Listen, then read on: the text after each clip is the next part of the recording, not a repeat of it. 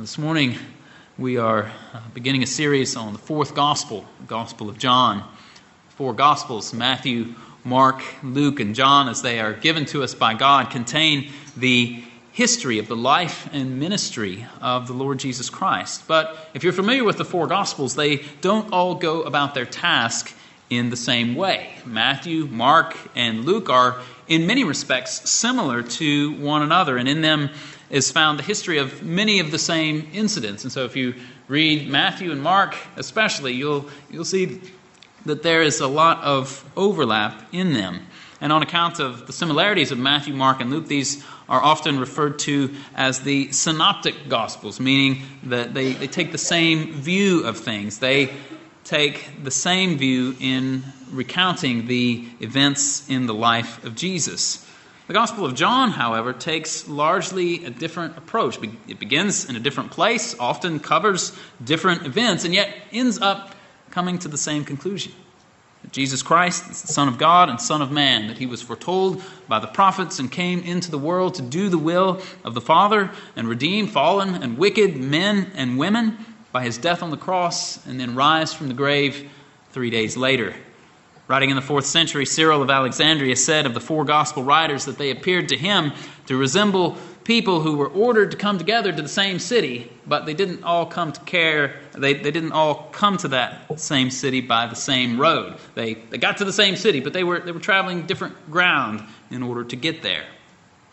John, it seems, composed his gospel last of the four. He seems to be writing late in the first century, possibly in part to counter some false teaching that was beginning to crop up already then, false teaching of the sort that was explicitly rejecting the deity of Christ.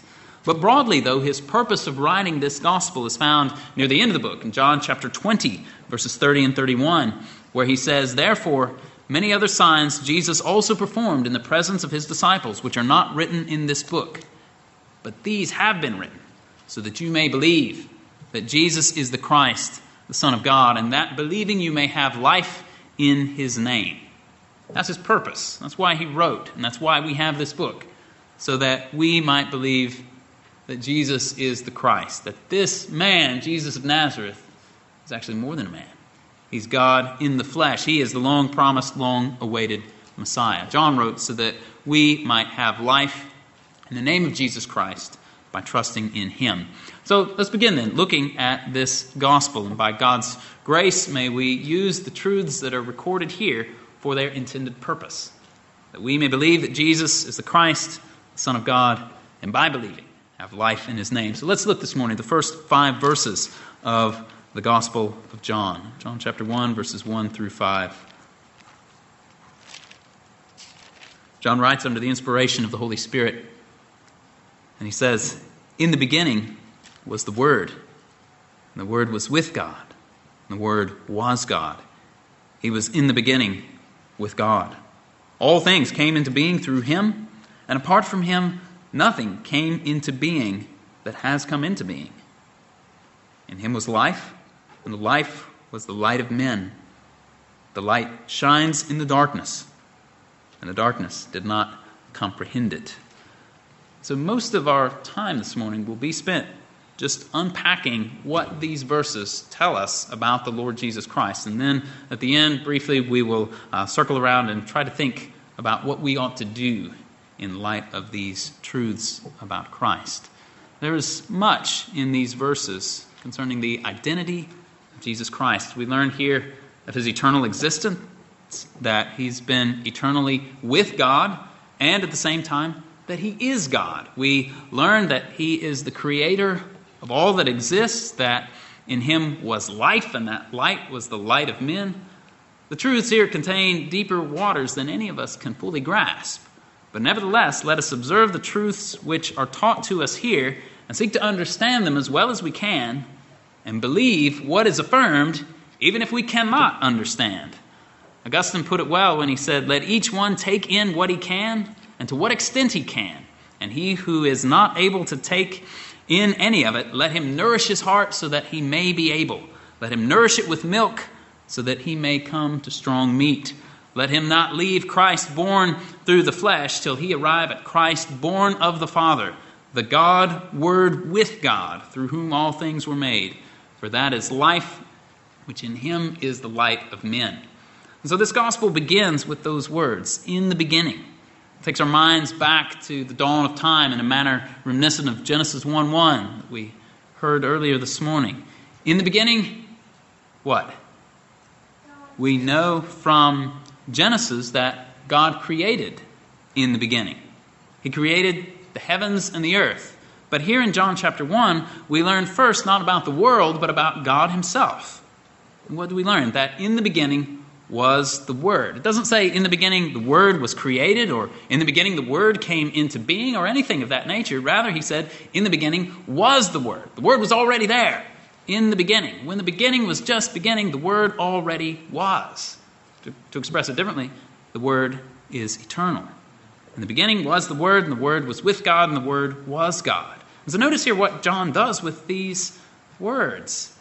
This eternal Word of whom he had just spoken is at one and the same time identified as being with God and identified as being God.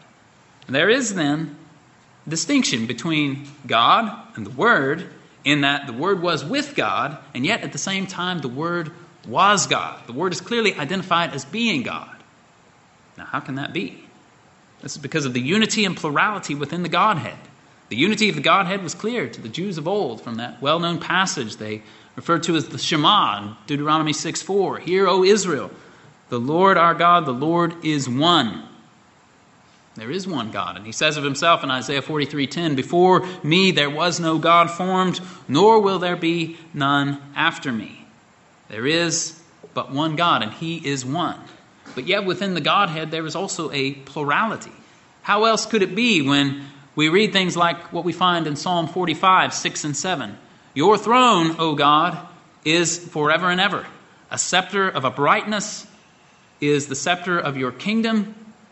You have loved righteousness and hated wickedness. Therefore, God, your God, has anointed you with the oil of joy above your fellows. Notice what the psalmist is doing there in Psalm 45. He addresses God and exclaims that his throne is forever and ever. And then the psalmist goes on to say that God, your God, has anointed you with the oil of joy above your fellows. This is because within the unity of the Godhead, there is also a plurality. God is one in essence, and yet in that divine essence are three persons the Father, the Son, and the Holy Spirit. And how else could it be when we read things like what we find in Psalm 2? I will surely tell of the decree of the Lord. He said to me, You are my son. Today I have begotten you. Ask of me, and I will surely give you the nations as your inheritance, and the very ends of the earth as your possession. Worship the Lord with reverence and rejoice with trembling. Do homage to the Son, that he not become angry and you perish in the way, for his wrath may soon be kindled. How blessed are all who take refuge in him. This is speaking of God's eternally begotten Son, who is the anointed King, the judge of the wicked, and the Savior of those who take refuge in Him. Again, God is one in essence, one in being, and yet within the divine essence are three persons the Father, Son, and Holy Spirit. Again, how could it be otherwise when we read things like what we find in Psalm 110, verse 1? The Lord says to my Lord, Sit at my right hand until I make your enemies a footstool for your feet. This Messiah would be the son of David according to the flesh, when he came into the world, he is also the Lord, who would sit at the right hand of the Father. And it is significant, I think, that in the Jewish Targum, which was an Aramaic paraphrase of the Old Testament, that it says in Psalm 110, the Lord said in his word, or perhaps the Lord said to his word. And indeed, this was apparently common in the Targum and in the rabbinical writings for the Messiah to be spoken of as the Word. And this seems to be the background for why John is referring to the eternal Son of God here as the Word. And so it is that John here speaks of the Word who was with God and was God in the beginning. The Son of God is the one through whom the Father speaks, even as we read earlier in Hebrews chapter 1 verse 2 that in these last days he has spoken to us in his Son whom he appointed heir of all things. He, the Son, is the one who interprets and explains God the Father to us, even as we find later on here in John chapter 1, verse 18, that no one has seen God at any time. The only begotten God, that is the Son of God, who is in the bosom of the Father, he has explained him. And this truth is, is borne out further in that exchange that takes place between Jesus and Philip in John 14, where Jesus says, If you had known me, you would know my Father also. From now on, you know him and have seen him. And Philip said to him, Lord, show us the Father, and that is enough for us. And Jesus said to him, Have I been so long with you, and yet you have not come to know me, Philip? He who has seen me has seen the Father. How can you say, Show us the Father? Do you not believe that I am in the Father and the Father is in me? The words that I say to you, I do not speak on my own initiative, but the Father abiding in me does his works. In the beginning was the Word. The Word was with God, the Word was God, and thus the eternal second person of the Trinity. The Son of God is of one essence with the Father, and in that sense is one with the Father. The Father is God and the Son is God, and yet there is an important distinction between the two, in that the Father is not the Son and the Son is not the Father. The Son, rather, as we read in Hebrews 1 3, is the radiance of the Father's glory and the exact representation of his nature. This is Jesus our Lord, the eternal Word of God, who is God and thus is one with the Father as to the unity of the divine essence, and yet at the same time is distinct from the Father, such that he can be said to be with God and the one who has explained God the Father to us. Commenting on the unity of essence within the Godhead and yet the distinction of persons, Bernard of Clairvaux said that it is rashness to search too far into it, it is piety to believe it, it is life eternal to know it, and we can never have a full comprehension of it till we come to enjoy it. And now, while we're here considering John 1 1, as an aside, I think it is appropriate to address the way in which the so called Jehovah's Witnesses assail the deity of Christ, which is so clearly taught in this verse. The verse proclaims the deity of Christ, and this is one of the key passages in regard to the deity of Christ.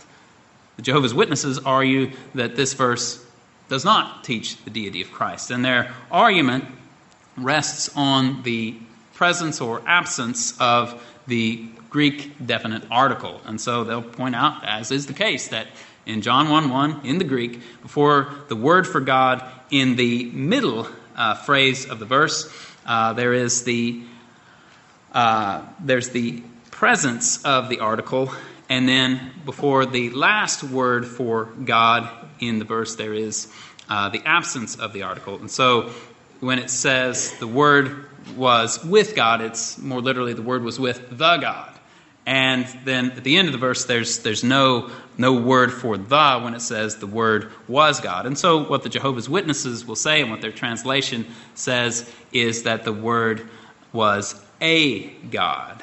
And so, what they go on to argue then is that the word is not eternal, but is a created being, a lesser God, if you will, but not truly and properly God in the sense that God the Father is God. And so the absence of the definite article before the word for God at the end of the verse is the basis upon which they seek to overturn what John is here saying. And so, what answer can we give in return? We can simply say that this is not the way the Greek language works. The presence or absence of the definite article doesn't work that way, determining whether the true God is meant or some lesser deity is asserted. And there are examples of that even here in John chapter 1, where God the Father is clearly met in verse 6, in verse 13, and verse 18, and yet there is no definite article in the Greek. And if they lay such weight upon the presence or absence of the definite article, it might be worth what, asking what they would do with Hebrews chapter 1, verses 8 and 9, where the psalmist is quoting from Psalm 45, where it says, Your throne, O God, is forever and ever. And then he goes on, Therefore, God, your God, has anointed you with the oil of joy above your fellows. And in both cases, the definite article is before the word God. Your throne, O God, has the definite article where it's talking about the Son. And then God, your God, has the definite article as well. Now, all of that may be a little bit more technical than is usually warranted in a sermon, but it's probably worth considering in that this verse is assailed in this way on the door to door level. And we need to know that this is false, these claims that they are making, that Christ really is God, that John really means what he says here in verse 1. And to get beyond the haggling over the presence or absence of a Greek definite article, we do well to point out that the scriptures, more broadly, both Old Testament and New Testament, announce that the Messiah is God. Isaiah 9 6, for instance, a child will be born to us, a son will be given to us, and the government will rest on his shoulders. His name will be called Wonderful Counselor, Mighty God. He's called the Mighty God because he is the Mighty God.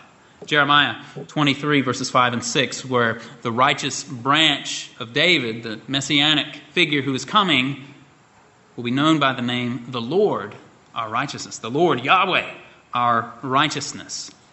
Or we could consider also that remarkable passage later on here in the Gospel of John, John 5 18 and following, where the Jews are seeking to kill Jesus because he is calling God his own Father. And the way they understand that this guy is claiming God is his father. That means he's making himself equal with God. Now, this would have been the picture perfect moment for Jesus to backpedal. If he was like, whoa, whoa, whoa, whoa, whoa, hey, you guys misunderstood me. That's not what I'm trying to say. This would have been the perfect place for John to backpedal. He's like, whoa, whoa, whoa, this is not what I'm trying to say, that Jesus is making himself equal with God.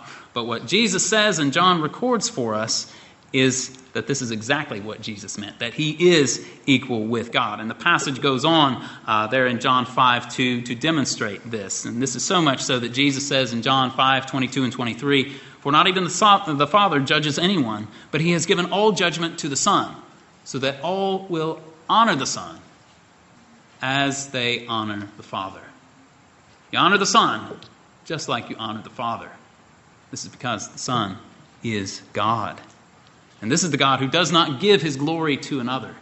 And yet Jesus Christ says that judgment has been given to the Son so that all will honor the Son, even as they honor the Father. Now, more could be said here about this, but we'll move on. John is clearly proclaiming the deity of the Word, who is the Son of God. The Word was God, and this Word was in the beginning with God. And being God, being with God the Father, he is also said to be the Creator, as we find there in verse 3. All things came into being through him, and apart from him, nothing came into being that has come into being. Nothing has existence except that it was made by Christ. All created things came into being through Jesus Christ. And isn't that what Paul says in Colossians 1:16? That by him all things were created, both in the heavens and on the earth, visible and invisible, whether thrones or powers or rulers or authorities, all things have been created through him and for him. Isn't that what the writer to the Hebrews affirmed in Hebrews 1? That God in these last days has spoken to us in his Son, whom he appointed heir of all things, through whom also he made the world. The eternal Word, Son of God, is the creator of the world along with God the Father. The universe was created through the Son of God and for the Son of God. He is, after all, the heir of all things. The nations are His inheritance. It's all for Him, it's all for His glory. He's the creator, the sustainer, the redeemer, the ruler of all that is. The heavens proclaim His excellency. The mountains, the rivers, the forests, the plains, the fields, all proclaim His glory, and they are all His because He made them. The Son is the creator, just as the Father is the creator. And so Jesus himself says in John 5 19, Truly I say to you, the Son can do nothing of himself unless it is something he sees the Father doing. For whatever the Father does, these things the Son also does in like manner. Father and Son are one and are thus united in his working. And, and this applies to creation, applies to providence, it applies to redemption the Father and the Son are united and they're working, and this includes the Holy Spirit as well. And so in Genesis 1, what do we find? We find that the Spirit of God was hovering above the waters in the creation of the world.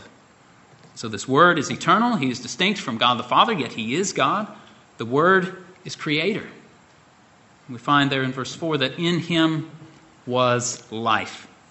He possessed life. Indeed, John records for us the words of Christ later on in this gospel Wonderful words. John 11, 25, where he says to Martha, I am the resurrection and the life. He who believes in me will live even if he dies. He says in John 14, 6, I am the way, the truth, and the life. No one comes to the Father but through me. In him was life. Christ is life. Now, what, though, actually is life? It's a little bit tricky to define, isn't it? I think we can say that life is an, is an animating principle. Life distinguishes that which is living from that which is dead. It distinguishes that which is living from that which never was alive. It's been observed that there is nothing more intimate and essential to anything than its life. Now, first and foremost, God has life. He is the living God. And so Jeremiah 10:10 we read this, "The Lord is the true God. He is the living God and the everlasting King." Likewise, Paul says to the Thessalonians that they had turned from idols to serve the living God. 1 Thessalonians 1 9. God has life. He is life. Now, we have life as people, but we have it in a different way than God does. We derive our life from God. God has life in himself. God is the great I am, completely independent in himself. He is self existent. We, on the other hand, are not self existent. We are dependent for our existence. What life we have be it natural, physical life, or be it spiritual life. Whatever life we have is derived from God, and we receive it as a gift from Him. So John says, In Him, in the eternal Word, Son of God, was life.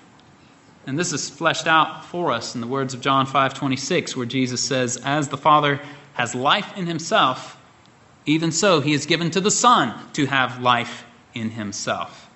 I think this statement's been helpfully explained by John Pearson, where he pointed out that, that they both have the same life, they both have it in themselves, both in the same degree, as the one, so the other, but only with this difference. The Father gives it, and the Son receives it. The Father has life in himself, the Son has life in himself. The Son has been granted this by the Father. In the eternal generation of the person of the Son, the Father communicated his whole divine essence to the person of the Son, who was begotten from eternity. The Dutch theologian Herman Witsius commented on this by saying that it is such a communication of the divine, living, and life giving essence that the Son has this essence not as by chance or, or recent or dependent upon another, but he has this life in himself. And then he goes on to say that this is the foundation of the power which he has as a mediator to impart life to dead sinners. This is a spiritual and, and, and give to, to, to sinners a spiritual and holy life in this world, as well as eternal life in the world to come. Christ is life and gives life. In him was life. He is the life. He has life in himself. He's the author of life, the sustainer of life, and the restorer of life. This applies to both spiritual life and natural life. And John tells us here that the life was the light of men. Now, this phrase is, is, difficult, but it seems, in my estimation, to be pointing to the relationship between the self existent life which was in the eternal Word, which was in the eternal Son of God, and the, the rational knowledge and understanding of mankind. When God created Adam in the garden, he created Adam in the image of God. So we're told in Genesis 2 7 how the Lord formed the man of the dust of the ground and breathed into his nostrils the breath of life, and man became a living being. Adam was in the image of God, and in paradise he was possessed uh, of original righteousness. He was made upright, in the words of Ecclesiastes 7:29, and included in this, in this image of God and this righteousness and uprightness with which he was made was a certain light, a light of the, the knowledge of God, an appropriate rationality, and so forth. But this knowledge, this rationality was, was losable. And Adam lost what he had. He lost this light by his sin. The light of knowledge was largely sacrificed. The image of God wasn't lost, but the image of God was badly damaged and defaced. And so, is it any wonder that we, when we read in Scripture of the descent of mankind into wickedness, we see it described in terms of darkness and in terms of being cut off from life. And so, for instance, Romans 1:21, for even though they knew God, they did not honor Him as God or give thanks, but they became futile in their speculations, and their foolish heart was darkened. And likewise, Ephesians 4:17 and 18. So I say and affirm together with the Lord that you walk no longer just as the Gentiles also walk, in the futility of their mind, being darkened in their understanding, excluded from the life of God because of the ignorance that is in them, because of the hardness of their heart. When we read about mankind descending into wickedness, so often it's described in terms of darkness and of being cut off from life. In giving life to man, the eternal word gave light to man. But in sin, mankind turned away from the life of God, and correspondingly, as their spiritual life was lost, their light of understanding also grew dim. But in Christ was life, and in and the life was the light of men. But in our sin, we exchanged light for darkness. And if then the light within us is darkness, how great is that darkness? But thanks be to God that life remains in the Word, and that that life still is the light of man, even though we exchange light for the darkness. The life and the light in Christ always and ever remain what they were. So we read in verse 5 that this light is still shining. The light shines in the darkness, and the darkness has not comprehended it. In other words, even though darkness took root in the lives of men and women because they rejected the light of God, nevertheless, the light of the Word of God still shined on. And so we find in Acts 14 17 that God did not leave himself without a witness in the world. The light still shined. Which we find in Romans 1:20 that since the creation of the world his invisible attributes have been clearly seen being understood from what has been made so that men are without excuse. The light continued to shine even when the darkness reigned. But what was the result? The light was shining, darkness was reigning. The close of the verse tells us that the darkness did not comprehend it. Now, if you're using the English Standard Version translation, you'll have the translation of uh, the word overcome. The darkness did not overcome it. The, the light shines in the darkness, and the darkness has not overcome it. Now, both both translations are valid as the, the word that's used there has a large semantic domain and can be translated as win, attain, catch up, seize, overtake, grasp, find, understand. So it's, it's got a, a wide range. And both, both translations are true in themselves. It's certainly true that darkness did not overcome the light of the eternal word, but it's also true that by and large, mankind in the darkness did not comprehend, did not understand the light that was shining. They did not understand it and would not submit themselves to it. That translation, the darkness has not comprehended it, is the more traditional rendering of the phrase and seems to fit better contextually, I think, as it seems parallel to what is found below in verse 10 and verse 11. In verse 10, the world did not know him.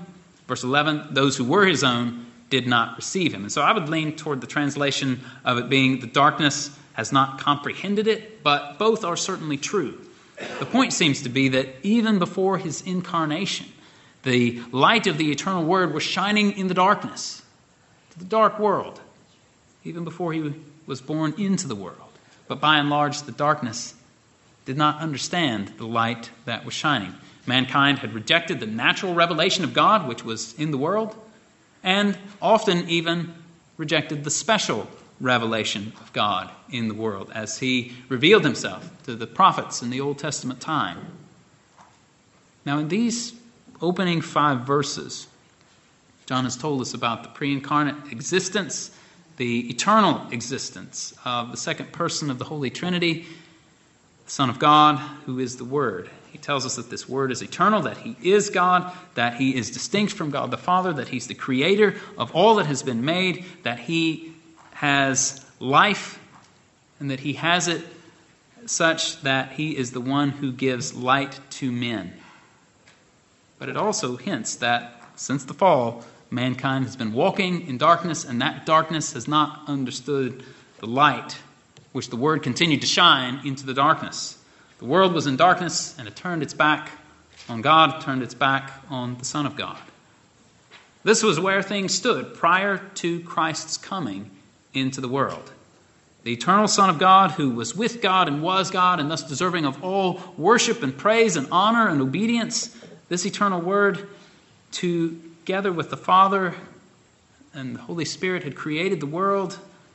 The Son was the one for whom and through whom all things were created. This Word had life in himself, the very life of God. That life was the light of men. And God had created mankind in his image. Adam and Eve were created upright. They knew God, and their hearts were enlightened in the knowledge of Him in the garden. But despite such privileges, Eve was persuaded by Satan. She was missing out on something. And so she ate of the forbidden fruit, and Adam followed her with eyes wide open. And as a result, it plunged the human race into destruction, into darkness. Symbolically, we see that Adam and Eve were cut off from the tree of life in the garden. They're cut off from, from eating the fruit of eternal life. And that means that they are cut off from spiritual life. They're cast out of the garden. God had said to them that on the day they ate of the fruit, they would surely die. They continued to live on physically, but they died spiritually that day. And thus, the minds of mankind grew dark, and even then, the light was still shining in the darkness. But nevertheless, they didn't understand it, they didn't comprehend it. Is not this a recipe for judgment? Ungrateful, unholy, stubborn, stiff necked people had all turned their backs on God and lived in darkness in the world and loved that darkness. Who among them, who among us, does not deserve to be judged and judged eternally for turning away from God like that. It would have been perfectly just and righteous for God to condemn such wretches eternally and send the entire world to hell. That would have been perfectly just for God to have done that. Thank God that's not what happened. The book of John tells us that, in fact, something radically different has happened. This eternal Word, who created everything, who made us who we are, and against whom we have rebelled, this eternal Word, this light, this Son of God, equal to the Father, instead of condemning us, has come into the world so as to save us. And by believing in Him, we have life in His name. Now, the day of judgment is coming. Christ will one day judge the living and the dead. But now we live in an age of grace by which we might be spared from the wrath that is to come. And this is good news for all. And so, what these verses mean is that we need to recognize Jesus for who he is as the eternal Son of God. Recognize just what he did when he came into the world, when the Word became flesh, when God sent forth his Son, born of a woman, to redeem those under the law. So let's turn away from our sins and believe upon Christ. Let's honor him as our Creator and as our Redeemer. Let's turn away from wickedness and walk with Him in obedience and true repentance. And let's praise God that this eternal Word is He who became flesh for us and for our salvation. All praise and glory be to our great and gracious God, who has not left us in darkness, but sent the light into the world for us. Let's pray. Father, we thank you for for Jesus Christ, that he is true and eternal God. And yet, he became man for us, for our salvation, was born into the world, and lived so that we might have eternal life, died, and rose again so that we might have eternal life and eternal righteousness before you. Father, we pray that you would give us hearts that are full of love and praise to Christ Give us sincerity in our hearts that we would walk before Him as our Creator and our ruler and our King from day to day. We ask this in Jesus' name. Amen.